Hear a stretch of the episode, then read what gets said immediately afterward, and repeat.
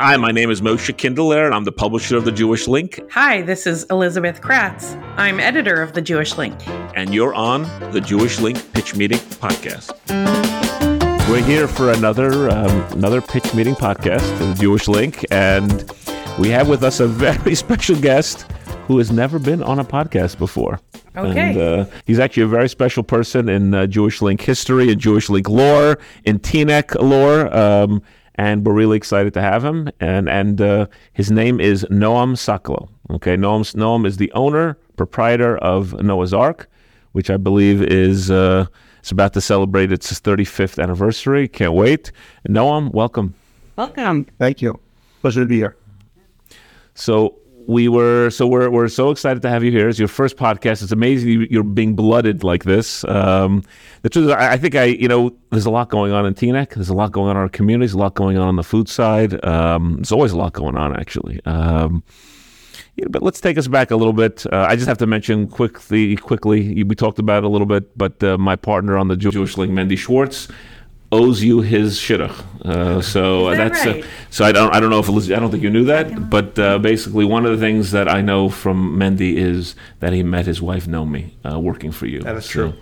That is true. Uh, we had a very uh, period, a long period of time where Noah's Ark was the place to work and to be uh, for any teenager um, who was uh, looking for extra income. Uh, we were fortunate, probably this goes back into the early 90s uh, through probably 2000s, of having 28 different couples uh, meet and get married through Noah's Ark, both Jewish and non-Jewish. Wow. Um, so we're proud of that, and we we, we were really uh, you know Shelley, my, you know, my wife, who came in in 1994. Um, you know, we were role, role models for these young adults, um, and I think they took away a lot from the experience at working at a restaurant, working at Noah's Ark or Shelley's. Um, something that uh, is instrumental in their lives today. I think if you ask your partner Mendy, um, who has now become a good friend and someone I look up to tremendously for what he's done, um, I think you will, if you ask him directly, um, he will definitely give a lot of his foundation to the work and the work environment at the restaurants uh, that we provided. So uh, it's really a great uh, experience working. Um, you learn so much um, by working with people who, you know, you're in a kosher environment, so you're safe, but you're working with people who are not necessarily Jewish, people who are looking to provide food for their families, um, and just interacting with people. I think that's a, a skill set that, unfortunately, not every young adult in our communities have. Um, And can you do like a like a good solid basic intro of the Noah's Ark Shelley's experience for people who might not per, perhaps not live in Teaneck or not even have lived in Teaneck for the last 5 years or so because I remember like having lived in Teaneck for more than 15 years Shelley's was like the go-to brunch place maybe even the only brunch place on Sunday mornings for a lot of years so you probably started during a time that was very different. The landscape must have been very different. The restaurant community Well, of absolutely. Teaneck. Absolutely. I mean, the, the- yeah. I mean, the whole community has grown by leaps and bounds since we we opened up in 1988. Um, the restaurant. Were you, were you the first meat restaurant in town? We were not the first meat restaurant. Hunan Teaneck was here, um, and they were. Madan maybe also. Madan was there as well, of course. Um, you also had uh, Jerusalem Pizza on Cedar Lane. I mean, Cedar Lane was the place, the, the area where restaurants, the whole West Englewood section was not really developed. I mean, obviously it was there, but it wasn't what it is today. Um, and I remember back, you know, we opened up in November of 88. And of course, when we opened up, the place was packed. Everybody wanted a new restaurant. Uh, we had taken over for some other restaurants that did not do so well. Um, and, you know, right away from the get go, there were lines out the door. Um, of course, we had our issues, as any new restaurant does, uh, which we soon resolved. But it still wasn't, um, you know, came the winter, you know, the, the excitement wore down. And I remember our staff and I sitting down talking and looking at the line by Hunan Teaneck. Um, people came from everywhere to go to Hunan Teaneck. And all we said to each other was that we don't want their business. All we want is the people online. You know, people, let the people who are eating, the people who are online, let them come over to us. Um, and we started a campaign that summer, um, and we started uh, reach, reaching out to the people of the community directly. Um, we sent out a uh, back at the time it was an actual uh, handwritten letter, typed up letter that we signed, um, and we started a frequent diners club, and um, you know with manually wasn't with digitally. Um, and that really jump started it. We sent it out to 5,000 things. We, I remember, you know, all the waiters and waitresses and bussers would sit there addressing the envelopes and stamping the envelopes and uh, sending it out. And that's what really jump started Noah's Ark. And Noah's Ark is a uh, it's a destination. It's it's probably one of the last surviving delis um, in I'm going to say in the United States. Um, there aren't that many anymore, certainly in the New York, New Jersey area, where you can get a delicious, amazing deli sandwich. And our menu has expanded exponentially to include, um, you know, so many different items. I think there's 140 plus items on the menu now. Um, you know, the place is tired, so it's not as popular today with the young ones. Um, and unfortunately, as uh, with COVID and as with uh, being in business for 35 years, your loyal clientele are either moving off to Florida, Israel, or unfortunately, you know, leaving us. And um, you know, the young ones today are not eating corned beef and pastrami like they used to. Um, not, they don't know what it is even. I mean, if you take a 12 year old and say, I want corned beef, most of them probably don't even know what it is. Uh, give them a burger, a slider, a wing. Um, so, of course, we introduced those items to our menu many, many, many years ago. Uh, we introduced uh, many different specials. Uh, Can I just interrupt, by the way? You know, before you, you jump pretty quickly, Noah's Ark, you first came into my my life uh, when I didn't live in Teaneck. I grew up in Queens, and I think maybe it's about 25, 30 years ago, and I heard that there was this guy in T- in Teaneck, Noah's Ark, who was doing frozen dinners, okay, for traveling for travelers. Oh yes, and I'm like, that was I think I, I was well before I ever thought about moving to town. But I, I- mean, to me, what what first caused Noam Sokol Noah's Ark to come to my consciousness was the was was that was the uh, which I, I don't know I don't know you I don't know where you see it as, but that's where So I think travel- that's where I think you know that's kind of where people Yeah. beyond the area. So the travel meals was uh, really hit us by a fluke. Um, we were, you know, doing the deli. We were busy. Um, we were in the former Shelley's location, so we were on the other side of the street. yeah, well, Rama, where did you you started? We started at the 482 Cedar Lane, Mm-hmm. and now we're currently at 493, and then Shelley's moved to 482 in its place. Um, but uh, I think it was 1989 or 1990 when um, when Russia took down the walls of Ukraine or whatever that when the when the, the gates opened up and allowed people to travel there. Um, there was a gentleman from Teaneck, the name escapes me for a moment, um, who asked us to put together frozen food for his trip to Russia.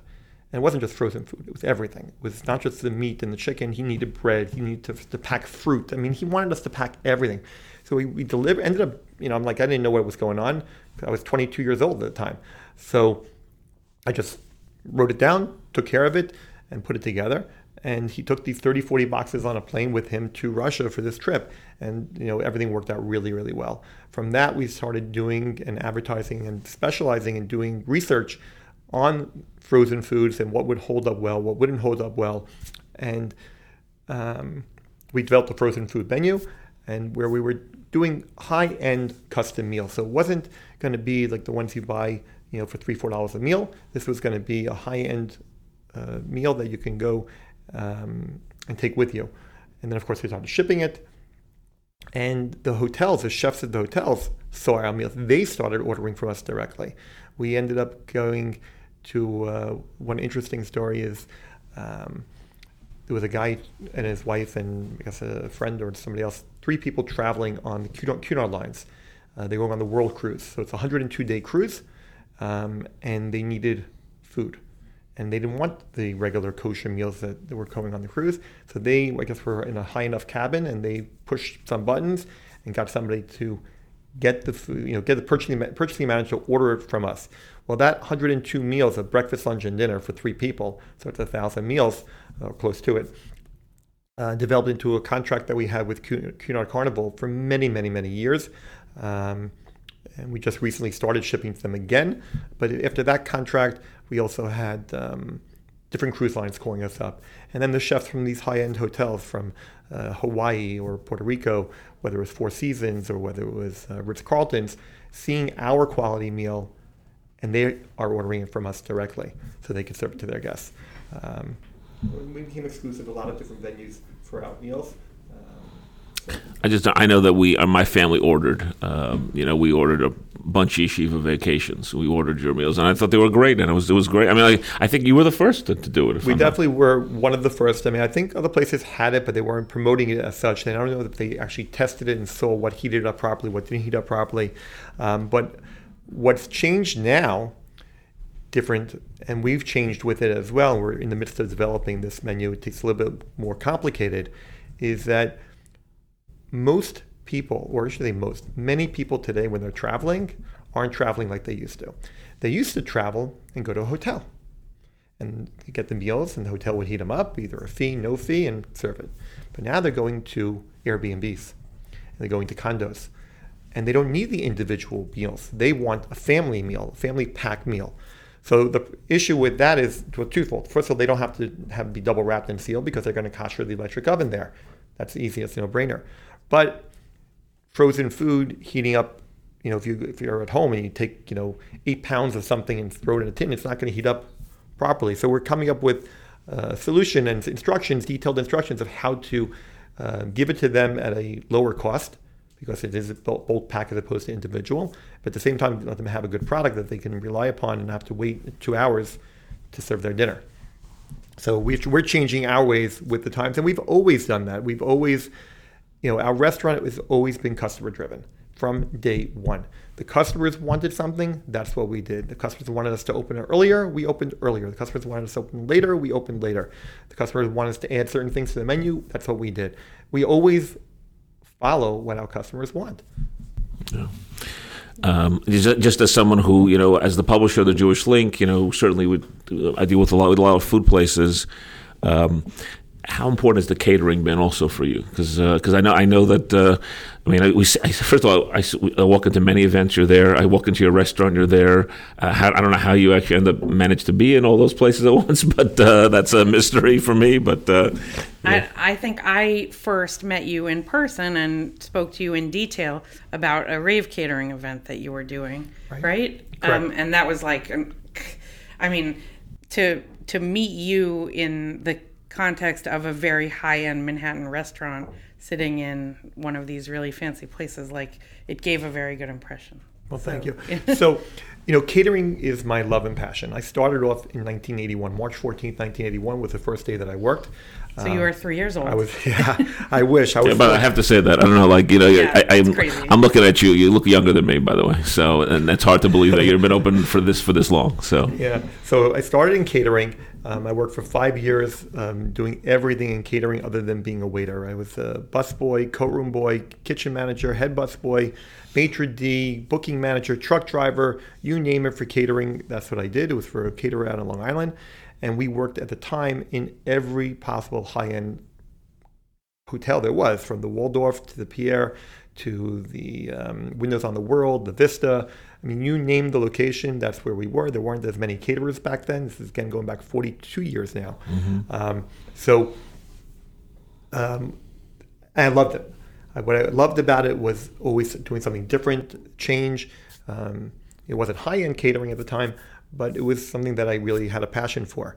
So when I went into the restaurant business, you know, seven years later, back in my mind, it was always catering, catering, catering. So when Noah's Ark first opened up, um, you know, the idea of being able to generate a day or two of sales over a Shabbos and you know being closed and extra extra income was was tremendous and, and needed an impact. However, the Noah's Ark brand, which was good for kiddushim and for Friday night dinner, Shabbos lunch, nobody really wanted their daughter to get married by local caterer Noah's Ark or the local deli Noah's Ark. So um, we developed a, a, a new branch for our catering um, with the same um, you know the same uh, motto, the same um, uh, it's a good word escaping me, the same uh, mission um, to provide you know delicious kosher food um, and tr- tremendous service. And we came up with uh, a name at the time, which is no longer, but now it's called Rave. And Rave Catering is, is taken on by leaps and bounds. Um, helps us in terms of our whole division of foods and purchasing power and division of labor when restaurants are slow, catering, catering slow, restaurants. So We are able to. It's another brand that we own, but it's a so, totally separate brand, separate chefs, separate equipment, separate pricing structure, separate menus, separate kitchens. So it's really a, a totally separate division. It just happens to be that I'm the owner of it. Um, the same way Shelley's is a separate division, Noah's Ark is a separate division, um, and we're going to open up a wine and tequila division soon too. No. It has to be tequila and other uh, distilled spirits, no? No, Wine also? Yeah, wine. I mean, t- you know, You're, you're, I'm, I'm way past the You're Scotch and ignoring bourbon all the stage. bourbon, the bourbon, the whiskey people. Yeah. That we have those. The community has those. He's a Yes, but but that's because some of them may be behind. Tequila is Where up and coming, It's- okay. and, and that's where it's going. That's where it's headed. Mezcals, tequilas. Yes. Okay. So that's where that, in my opinion, that's where it's going. Is Um, mezcal tequila? It's it's a it's it's I- the sugar. It's the. I'm pretty sure that all tequilas are mezcals, but not all mezcals are tequilas. Okay. I, I think that's what it is. we do you know obviously an annual wine guide at jewish link we we're never sure we're never really sure exactly how how heavy to focus on on spirits so uh, We had uh, some port. We have the community is interested in port and brings it in. Tequila does not require a separate hechsher. Is that correct? That is So- correct. As long as uh, the, the, the ruling now is, or the, the, the major authorities that rule, such as like the Star-K, whose supervision we're under, Right. and others, is that all tequilas, as long as they're not aged in a sherry cask or a port cask or a, Or um, worms? What about- or, or, or the, wor- or the worms? um, they're all considered kosher, whether it's a blanco, reposado, Okay. añejo, extra añejo, aged, Right. ultra aged, doesn't matter. Because we also had uh, we had a couple of vermouths, which is Yes. a ingredient in a martini, or sometimes it is sometimes a whisper, which just means whisper the word vermouth at the. bin So or maybe this something. year, when you're working on this Jewish Link Yes. wine, we'll have like a Wine. page or two on spirits. Yeah, we so we would love to. We we did talk about uh, the the few products that are certified uh, as kosher in the vermouth space and the mm-hmm. port space. But you're right that there's no reason why many tequila and tequila beverages can't be mentioned. I just don't. I just never met any Jewish tequila aficionados before, Until now. Until before now. today. Oh, we- Yeah. Here we are. I can introduce you to many. Okay, I have a, I have also a very important question that has plagued me for years that I just have to ask you on the air, and that is, it's Noah's Ark, but your name is Noam. Yes. What's that about? So, a couple of different answers I've developed over the years. Um, the first was close to my name without being my name, because now, you know, when the phone rings and somebody goes, "Oh my gosh, I'm a personal friend of Noah. I need to see him right away." You know, everybody knows that that person is really not someone who knows me. But what happened really was is that when the the, the space that we took over in 1988 was called Abraham's Tent. Um, prior to that, it was called Esabissal, and prior to that, it was called Royal Delhi. So when Abraham's tent we took over, that was Glatt kosher, and I felt that before we could go forward, we had to go back. So we took Abraham's tent, which was welcoming to everybody. We had to go backwards in time to Noah, and then move forward. Okay. I'm actually going to disagree with you, by the way, about the, the name going from from Noah's Ark to to Rave. I, meaning, I don't. I think the lesson I've learned is sometimes you don't need. And I, I, I recognize branding. I think you probably could have made a success of it, even with staying with Noah's Ark. Uh, the lesson I've learned. I, I don't know if you know this, but I actually don't love the name Jewish Link. I think we sound like a Kiruv organization. Okay, uh, but a lesson I've learned is the name is not that important. Meaning, it's not as important. So it's not that important. I agree. The, the name is not important. Actually, most of the people who are my catering clients um, don't even know the name. They're just going, it's Noam. Call Noam. Just call Noam. Call Noam. Um, so I, I definitely agree. But those who don't know who you are and don't have that referral, you know, today they just look up on the internet. And, you know, if you don't have that presence on the internet or Instagram, I mean, I'm not a social media person at all. Like, you know, when it comes to Instagram, um, you know, I, I have an account so I can see what's going on, but I, I've, I've never posted. Somebody the other day asked me for my thing. I showed them and they go, Do "You never posted?" I go, "No, I've never posted on Instagram." Although I am thinking about now. Uh, my daughter got married last week, Mazel so tov. thank Mazel you. yeah. Um, and I'm thinking about finding my life from time before I was married. When I opened up the restaurant to my, when I met my wife, uh, my daughter being born, my daughter's bar mitzvah, and now culmination that she got married, uh, just to have one one photo uh, Montage. one, one post or whatever you call it. Beautiful. Um, Sounds just so I can have, just so I show that I'm real. Um, so people are, are looking for that name. I think once once they meet with you, once they do a tasting, once they come to an event, you're right. They don't care. But in, but getting that initial call today, you know, we you know people go to my website. They go, oh, you know, there's nothing on there. I go, no, there's nothing on there. I mean, other than some basic information because it doesn't. It's meaningless. It, you know, it's like okay, if, if I hire, hire the best you know brand influencer maker they can make me look great It doesn't mean i can do the job go ask my customers here's a list of 10 customers all the past you know six months ask them if they're happy if they're not happy don't hire me if they are happy that's that's the reason to do it but getting that initial call is difficult without it Can you give a couple of examples of the um, of the super high end events that you have done? Just because I think it's fun, uh, like the these. You don't have to talk about specifics, but can I talk about the one that I remember fondly? Uh, it was right before the COVID lockdown. Also, I think it was basically February of 2020, and I basically think that that was the last big wine event that I was able to go to before the lockdown. So that's why I remember it so well. But it was also excellent uh, because it was at Jean Georges on the at the Fulton, and it was at the waterfront. It was beautiful, and it was basically a catered.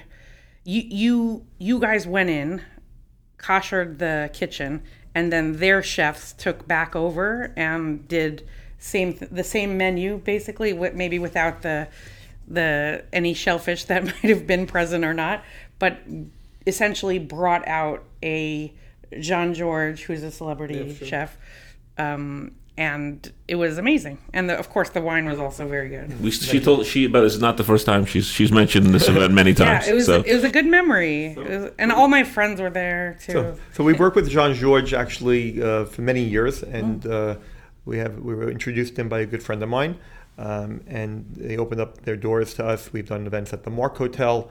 We've done events at uh, some of their private places, uh, 220 Central Park South, I think it is, um, and we've worked um, at the Fulton, and most recently we did an event at the Pierre Hotel um, with uh, Jean Georges and the brand uh, as a co-branded event.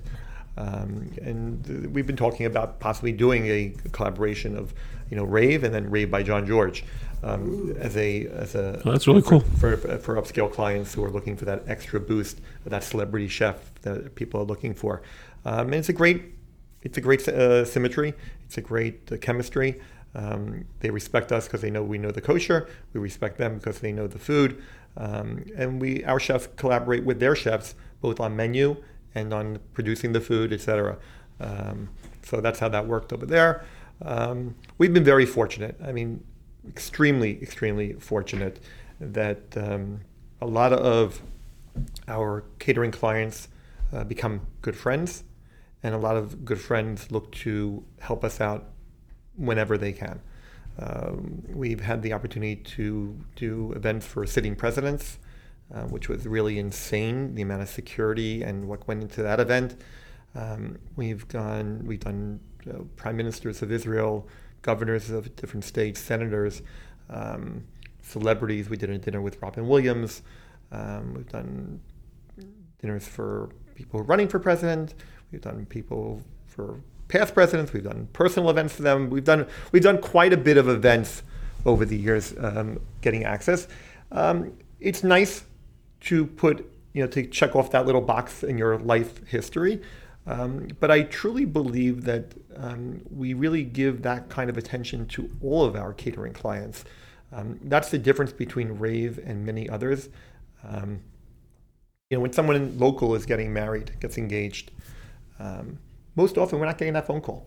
We're, we're, we're not even known about. You know, we, we, in the young industry, the older, we're just not you, even you known. mean to cater an engagement party? no, to cater the engagement party, cater the wedding. Um, it's just not.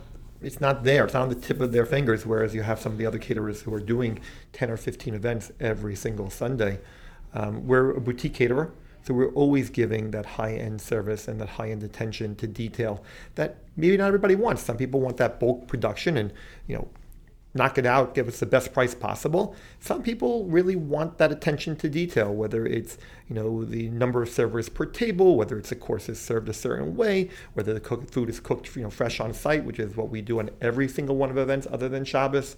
Um, we're really putting a lot of of um, we get involved with the timing, we get involved with the presentation in terms of the buffets and the layout and where things are going to be located to the door, where things are going to be located to convention to people, making sure that each guest at the tables, you know, if you have a vegetarian, that they don't have to ask that, that the, we already know about it. It's being served, you know, together with everybody, making everybody feel like a first class citizen. So some people like their wine, some people like their bourbon or scotch, and some people like their guests being taken care of. And I think when someone goes out and looks to calls us and contacts us regarding an event, um, they already know that they're contacting somebody who's going to take care of their guests. So they're paying the price for them to be able to sit back, relax, and enjoy that event and know that every single detail is being taken care of, not just the overall. I mean, you know, most caterers do a fine job and lovely, but we're going to get involved in making sure that everything is really running smoothly. Right. There has to be someone like you who knows how to flow with the punches or what's that how what's the phrase roll, roll, roll with the punches. Right, because this is there's really not it's not some it's not a standard caterer type. Absolutely. So, moving from the super high end to the other kinds of work that you do, though, I remember, and I think we covered it. Uh, Hannah, who I just looked at, is off camera, but um, I think last summer you did a nine days pop up. Is that yes. right? Can you talk about that kind of thing and the kinds of the different kinds of? I think at that point, I'm, I'm trying to remember because I didn't review it before uh, our recording, but I think you were experimenting with some vegan options and maybe vegetarian options. Correct. So, you know, uh, in 2022, the summer uh, before the nine days, we lost our lease at Shelley's. Um, you know, we had a lease there uh, during. You know, we shut down right right during the beginning of COVID, and we were all we were still doing operating the kitchen for catering purposes. Uh, the restaurant itself, retail, was closed, and we were only doing events and parties and using the kitchen. Uh, we thought we would have it for the nine days, um, but it didn't work out that way. Um, so uh, we ended up um, doing a little pop up at Noah's Ark called Kate and Kyle's. Two childhood friends from Englewood who came in to uh, work with us on menus um, and it was the vegetarian vegan. And a version of that, I'm pleased to say that that did go well, and it was very, uh, it, was, it was quite successful, and the people that came out really appreciated it.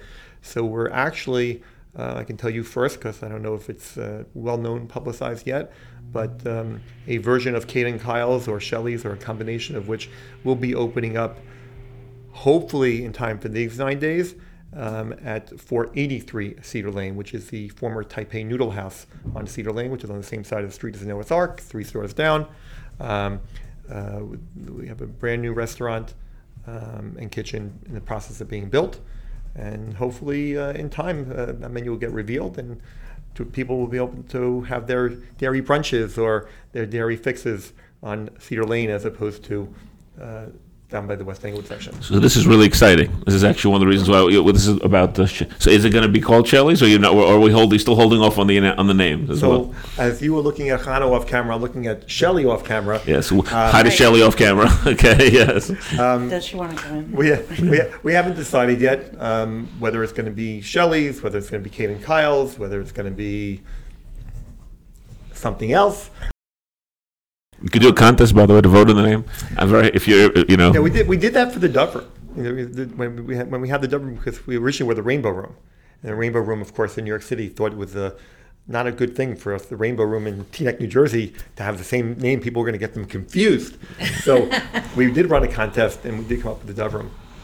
Not bad. Okay, this is, that's exciting. So This is a dairy, vegetarian, vegan place. Yeah. Is that okay? Correct. Exciting. It is very exciting. And it's Uh, different from Shelley's because Shelley's was basically dairy, brunchy, and brec- was it breakfast? Did you also So Shelley's went dinner? through. I can't remember. Yeah, so Shelley's went through s- several iterations. When we first opened up, we wanted to emulate Ratner's, okay. um, and that didn't. Go I, I never knew that, by the way. Shelley's was the em- emulate Ratner's. Wow. It was to emulate Ratner's. It was set up Onion- a- it was onion it was- rolls and all that it the stuff, Onion yeah. rolls. It was a diner style with a, with a potato soup and a French onion soup and the you know the roux waiters. Um, but uh, it didn't go over well. Um, then we, we tried to become very Italian, and that didn't go well. You know, I, I, I felt that people wanted more than from the food that they can make at home. So um, I don't even remember what year we started with the brunches on Tuesday night buffets and the breakfast brunch to get people back in, in the store, and that worked out really well. Then we had another chef that we had hired who added a lot of Asian influences to it. And then over the years, we started lightening the menu with some more fresh salads, some great fish dishes. Um, people still love the macaroni and cheese from Shelley. That's like been it's been amazing since Shelley's closed. I can't tell you the number of people. When are you opening Shelley's again? When are you opening Shelley's again? I'm like, where were you when we were open? Mm-hmm. um, so it's, it's it's it's definitely heartwarming, and we're looking forward to greeting everybody in the very near future. Um, back at Shelley's um, or Kate and Kyle's. Or- One of the lessons, unfortunately, I've learned, Elizabeth, is that whenever a restaurant owner in the town of Teaneck says they're going to open, I usually ask them to add six to twelve months to it. So I I hope you do open by the nine days. So maybe well, if not by if not by the nine days, maybe it's by Dr. Bell. the I was gonna say Sukkot. You're right. Break past though, yeah. yeah. Um, But we're still, but we're still, we still have our, we are operating our dairy kitchens. We're still doing dairy catering. We're still doing dairy platters. A dairy order went out yesterday for a school in, in the city. Another one's going out on Friday for a school. Um, we just did uh, dairy bar mitzvah a, a, few weeks ago. So we're da- the dairy catering is still alive and well, um, and the dairy frozen meals are still alive and well. It's just the retail is not ready yet. Do you have one like central website where people can go to learn about all of the options? So noahsark.net is for Noah's Ark and for the frozen meals, etc. Um, Shelley's Cafe.net might point you back to Noah's Ark, so it's a little bit confusing. Um, and ravecaterers.com, as I mentioned, is really a separate company, separate entity, run by separate people, um, you know, with the same loyalty and branding, but um, it's a separate website, mm-hmm. ravecaterers.com. You know, I've been listening to you for a little bit, but I, am I'm, I'm thinking to myself, you know, how did you get to 35, you know, years in the business? And I'm, I love the fact that you just you always try different things. You know, you, you kind of rolled rolled with the punches. Um, you, you almost covered the full spectrum of the kosher food world in many ways. You know, from catering to to I'm just and you never really stayed still. So that's what I, I am just hearing. That that's what I'm so hearing. We're very very fortunate um, to really have two things going for us. One is we have an amazing loyal set of employees. Um, without them, we really would not be where we are today. I mean, I have, I have people working for me for 31 years. I have people working for 25 years and 20 years and 15 and 18. And of course, we have more recent five and fours and threes, but tens. But you know, having those loyal employees really allowed me to um, to continue because we've trained them and spent a lot of time with them, so they know what we're looking to do. Uh, secondly, the customer base. Um, the customers have been great. Um, when something is not right, they tell us, and they know that we're going to listen and, and take care of it. Um, they know that when something else is right somewhere else, and they say, "Hey, why don't you do this? And why don't you do that?" So we've always been, as I said before, customer driven. Um, I think that's very important uh, as an owner. I think that customers, um, we, we, rely upon customers for our income. We rely upon customers for our business. Um, but I think they have to be sensitive to the fact that we are dealing with a fresh product and things are going to go wrong. They will always go wrong. But we have, a, I think, a great attitude towards resolving issues when they do happen. And, um, you know, given the opportunity, we're going to take care of them. But we're not selling a product, we're selling a service. We're selling the ability to, again, for an event, to sit back and relax and enjoy your event. Um, when it comes to dinner, so you can not do the dishes and sit down and relax, not be rushed out. Um, there's no doubt our our current environment is uh, in need of a renovation, and we do have plans uh, to renovate and uh, to bring back to Teaneck what people are used to and you know, clean. You know, the, the, restaurant is clean, the restaurant's food is delicious, but the environment is, is dated. It's, it's time for a change. Um, we do have plans, and hopefully in the near future, people will see those plans come to fruition, and uh, be happy to bring their friends back out for activities. Um, we still have the, the, the, most seats in Teaneck. We have 180 seats. We can accommodate groups for 15, 20, 30. I mean, there's not a Sunday night that goes by where somebody group comes in and says, "Oh my God, we were in another restaurant that we had reservations, and you know they don't have our table. Can we accommodate?" And of course, we're, we're going to accommodate. Um, Can I just say? One of the one of the only complaints I'll tell you about sometimes for Noah's Arks is that your party room's not bigger. I'm just saying that's. I just remember there's a bunch of events. I always we always wish your party was even a little bit bigger, but that's So we go up to 125. Um, you know, the room has uh, several different sections on it. Um, it's actually been quite busy, certainly uh, since COVID started when people are making smaller parties. You know, we have a, a, the wall moves, so we can do a party for 30 to 40, party to 50 to 60, party to 75, and then take the whole wall down and go to 125.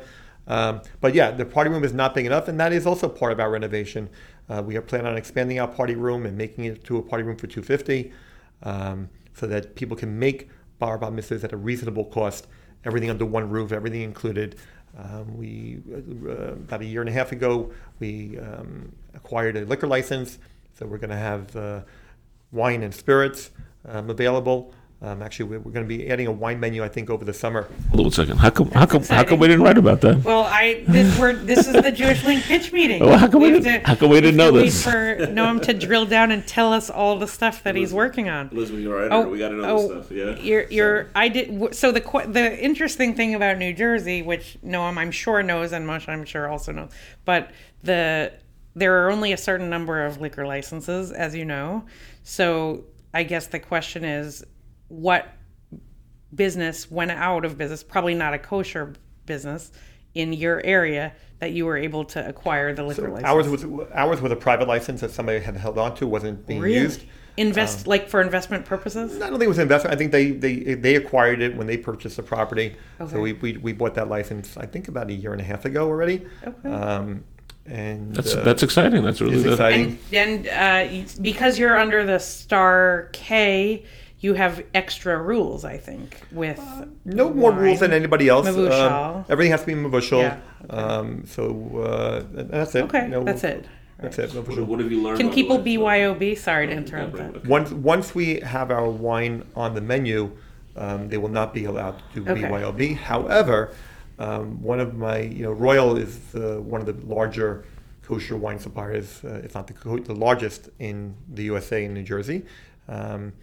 And one of the uh, things that we've been talking about is that um, in the right proper context and, and environment, I do want to introduce to people who are not wine connoisseurs um, what wine is all about. And one of the things that really upsets me as a restaurant owner when I go out is not so much what it costs to buy uh, a steak or a, an appetizer or french fry or dessert. Um, I can deal with that. When I go and I buy or order a glass of tequila, that anybody can go down the street and buy that glass of tequila or buy a bottle of wine that is the current vintage, you know, 2020 or 2021 or, you know, and the price is three or four times what it cost. That bothers me. I, I won't buy it. I, I, I won't end up drinking. I just have water all night long. It doesn't matter to me. Um, it's, it's not enjoyable at that, par- at The that price point. It's not Yeah. enjoyable. So what we're talking about is we are going to be aging wine. So I've already have probably a couple of thousand bottles aging already of Mavushal wines sitting in storage, so that when the time comes and we open up, we will have wines that are going to, you know, the wine cellar, the library, library wines. But any current vintage wine that someone could go to the store to fill her up, um, or to uh, vin- what is it, vin- vineyard, Vineyard, mhm. vineyard, um, and they can buy that bottle for I don't know twenty five dollars. You're not going to see that for hundred dollars in our environment. That bottle might be sixty dollars, fifty-five dollars. We're gonna have glasses of wine, a tremendous glass menu um, where people can try wines, flights of wines. We want to encourage people to enjoy wine with dinner, not to you know not use wine to get drunk per se, not use the spirits, but to enjoy the the way the food interacts with the spirit and how it tastes a little bit different with each one. Um, and I think if you have it at the right price point, it'll encourage people to buy more and to enjoy it more and come back more often. One of the things that I've always wanted, and just maybe put this in your, you know, file of things to think about, but I always wanted there to be a place for tasting events that that a you know a winery from Israel is coming in, Carmel is coming in. Where can I have a wine event? And And how can we make it so that non-Mavushal wines can be served? So we've we tried. Uh, we spoke with the uh, kashrus administrators, and we've tried really, really, really, really hard. I don't think we're going to win. Um, not until all the four major organizations get together and say they're all going to do it. I, I think individual rabbis would probably might say yes, but um, you know it's not political. It's just you know they, they are answering to a different public. You know we look at this uh, Kof-K because they're local, so we know the Senter family and what goes on there. But I, I, th- I think if all four said, "Hey, we're all happy to get on board and allow it to be done in a certain way," because years ago, I remember years ago doing catered events and hiring you know ten YU boys to come pour the wine, and that was allowed. It's not allowed anymore under the auspices that we currently follow. So again, you know, we follow the rules, and we'll always try. We always, you know, as, as I always have my uh, once or twice a year discussions with my kashrus administrators, I'm always trying to push the envelope and get what I can. But we're going to follow the rules, and if the rabbis aren't comfortable with it, then you know, you know, we always have two choices in our world. We can go with them, or go some, find someone else. We're happy to stay with the Star K. Star K has been a great partner to us. Um, they've been really helpful, instrumental in helping us build our brand and working out situations when they come up. Um, so it's a good partner. And it's a partner also for the when you're doing specialty catering. It's an international, like So recognized. It's not just Bergen County. That's Right. It actually, the reason we got the Star K to begin with was because of the travel meals. So what happened was the travel meals Mm. Right. back in the in the early late '80s, early '90s. You know, people said, "Who's who's supervision on there?" The Vaad HaKashrus of Bergen County. Nobody knew who the Vada Bergen County was, and you know, not because of anything else. They just didn't know. Um, so we asked at the time the, the the RCBC if we could add on an extra level, and they said yes. Um, then eventually, over the years, we just had them exclusively on, on all of our products. But uh, originally, it was just an add-on so we get the travel meals. That makes sense. It, I mean, I, I assumed there was a story like that because the Star K is basically a top hechsher and it's global, known, well known all over the world.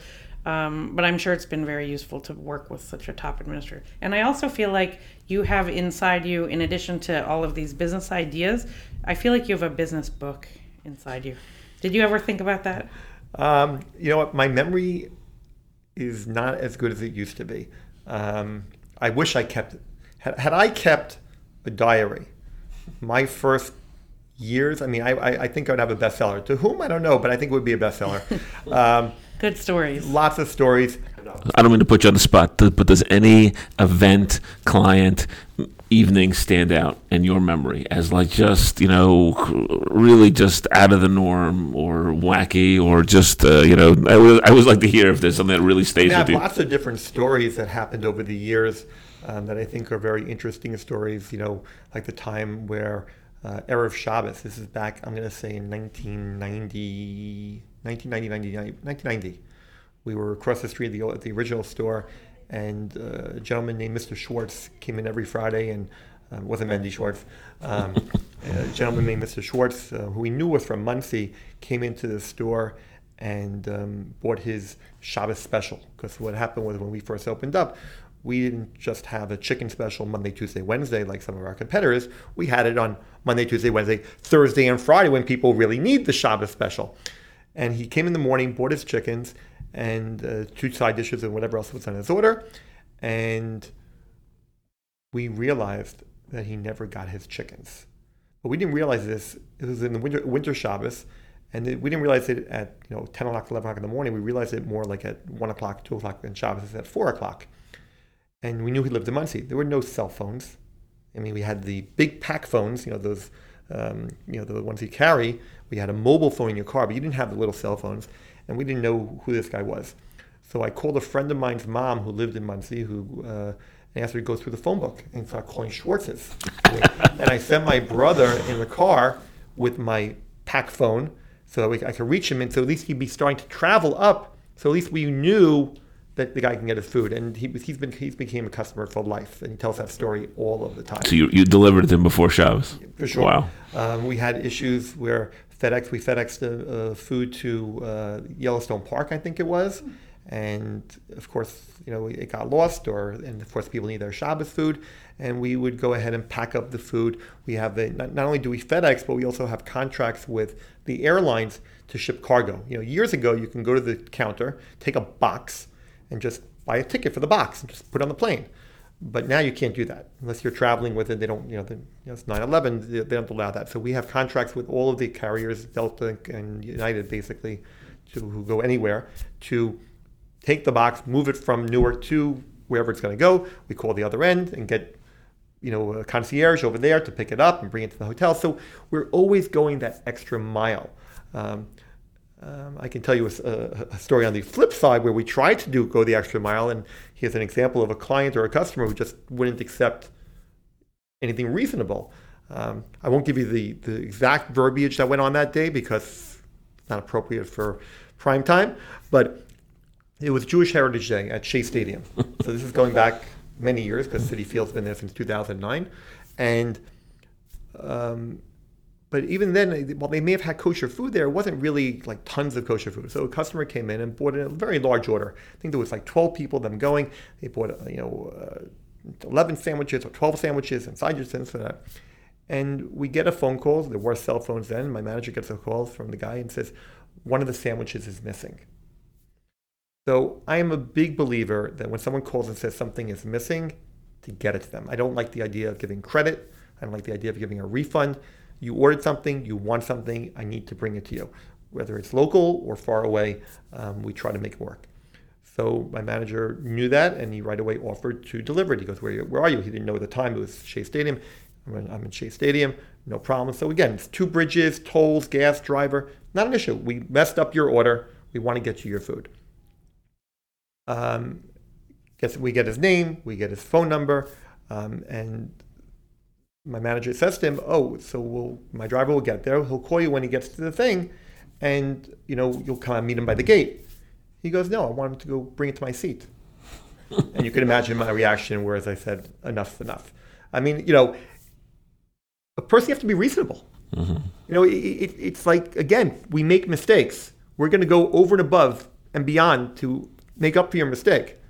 But for me to go buy a ticket, he, want, he wants us to go buy a ticket to bring it to a seat my, my vision was is that he was going to get to the stadium and throw it over the fence to so the guy catch it. That's funny. That's so, that, so you know those are those are examples. I mean, we have. I had an issue once. Uh, it made me buy. I, I literally spent hundred thousand dollars one day after this incident happened. we sent our truck to an event, and this was actually an event for um, uh, Vice President Al Gore, who was running for president. So this was back 19. This is 2000 and 2000 mm-hmm. Gore 2000. And we're doing an event for him. And, you know, our refrigerated trucks are typically loaded up the night before. And um, everything's set to go. And I call my manager who's making sure the truck leaves on time. Everything's leaving on time. Great. All of a sudden, I get a phone call, maybe 45 minutes into the drive. We have a problem. What's the problem? The truck blew out, blew out a tire. Now, an event starting, it's a lunch event. It's starting at 12 o'clock. This is now about a quarter to 8. And I, I just don't even know what to do. It's a fully loaded truck with dishes and glasses and silverware and food that has to be somewhere in time with hours to prepare to get the event started. Um, I'm calling AAA. They can't help me because it's a truck. Um, I finally meet up at the site. And by that time, we've already called the roadside assistance for trucks because at that point we'll just tow the truck to the event. They were trying to move the truck or lift it up because the truck was like this, and they're trying to lift the truck up, and I saw the truck go like that. Mm. And I'm like, oh my God, I don't know what to do. And bottom line was they towed the truck to the event. The event went off without a hitch, no issues. But the next, very next day, I went to Freightliner in, in uh, on Route 17 or wherever it was, ordered a brand new hundred thousand dollar truck. I said I need a heavy duty truck to not it's too heavy. It's too. It was too. The load was too heavy. The, wow. the, the, whatever it was, you know, we were again we were a smaller caterer back then. Now, of course, we have multiple trucks um, and you know roadside assistance packages, but that was you know a decision that ended up. So you know things like that. Um, you know, we had all nighters. So we've had. Um, you know, food, uh, you know, almost not make it to it to. Uh, we did an event in Mexico and you know got held up at the border. I mean, all kinds of stories like that.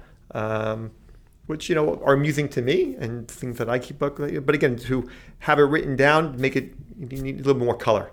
So maybe, maybe we'll do it together. Maybe we'll do, do short stories from the restaurant uh, restaurant. Great. It's a great story. It's not a bad idea. No, Last, last five minutes, last question or two, I would want to say from to ask Noam, um, what can the Jewish Link do for you? Like we didn't talk much about your relationship with the Jewish Link over the years, uh, features that we've that we've done, features that have or have not involved you. What do you like about the Jewish Link? What can we do better? We always want feedback.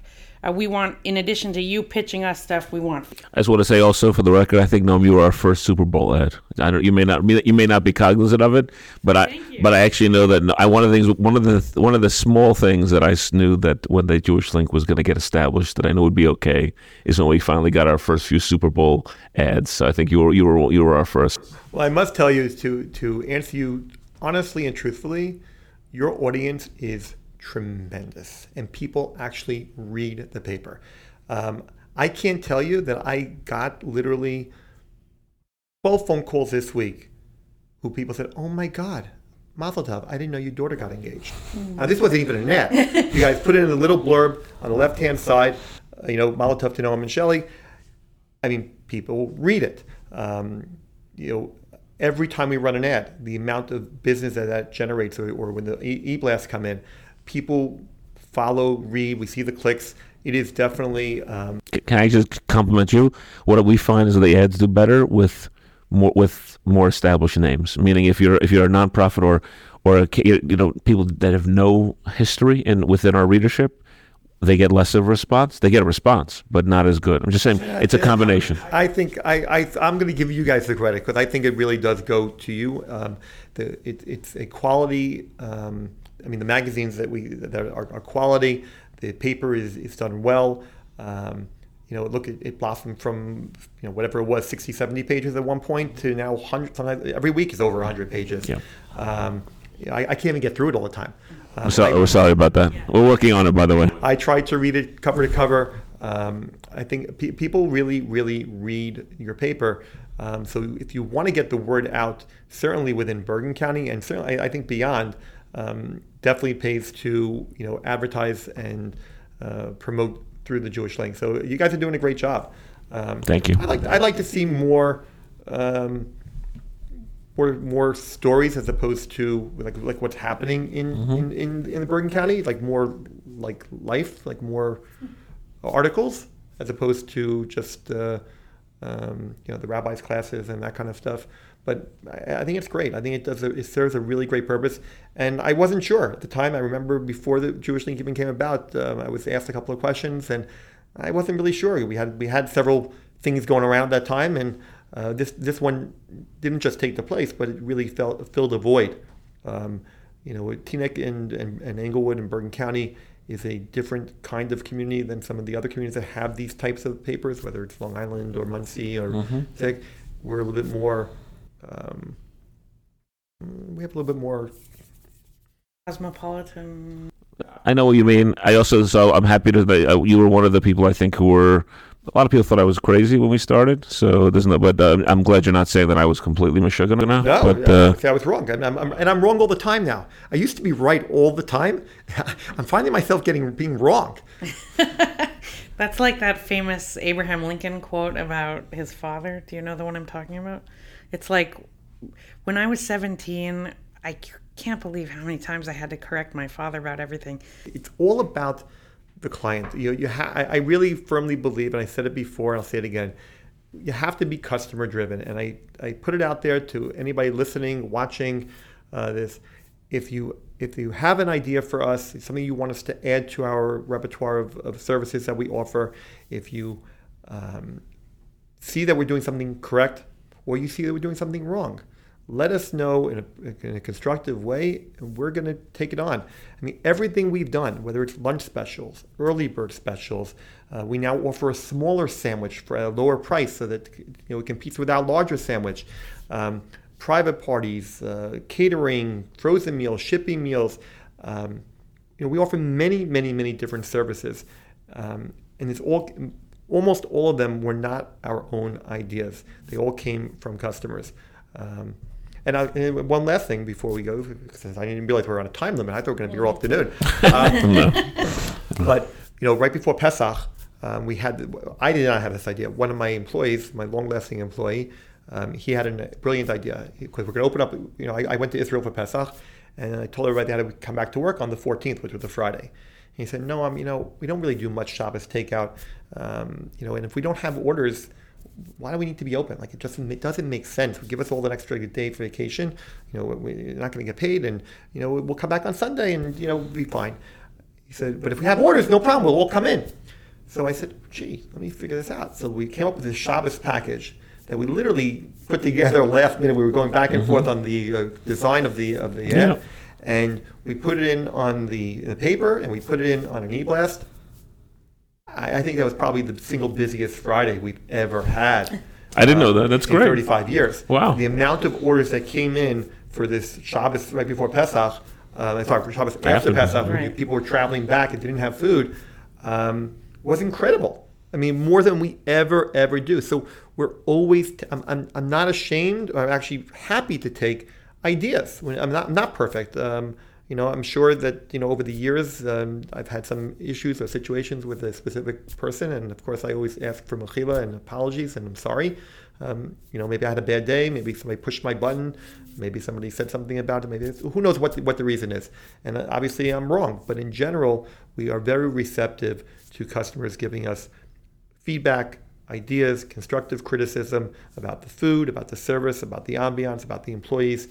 Um, we welcome it, and we'll we'll always do that. And the day that I'm the day that I'm going to rest on my laurels, the day that we're not going to listen to our customer base, is the day I'm going to turn back the key and hand it back to the landlord, because that's just not who I can be. I can't. If I'm not, I, I, it, it, we have a, a, a philosophy in our store. It's called the triangle theory. Uh, I'm sure we didn't create it, but we somebody put it together for us. It's very simple.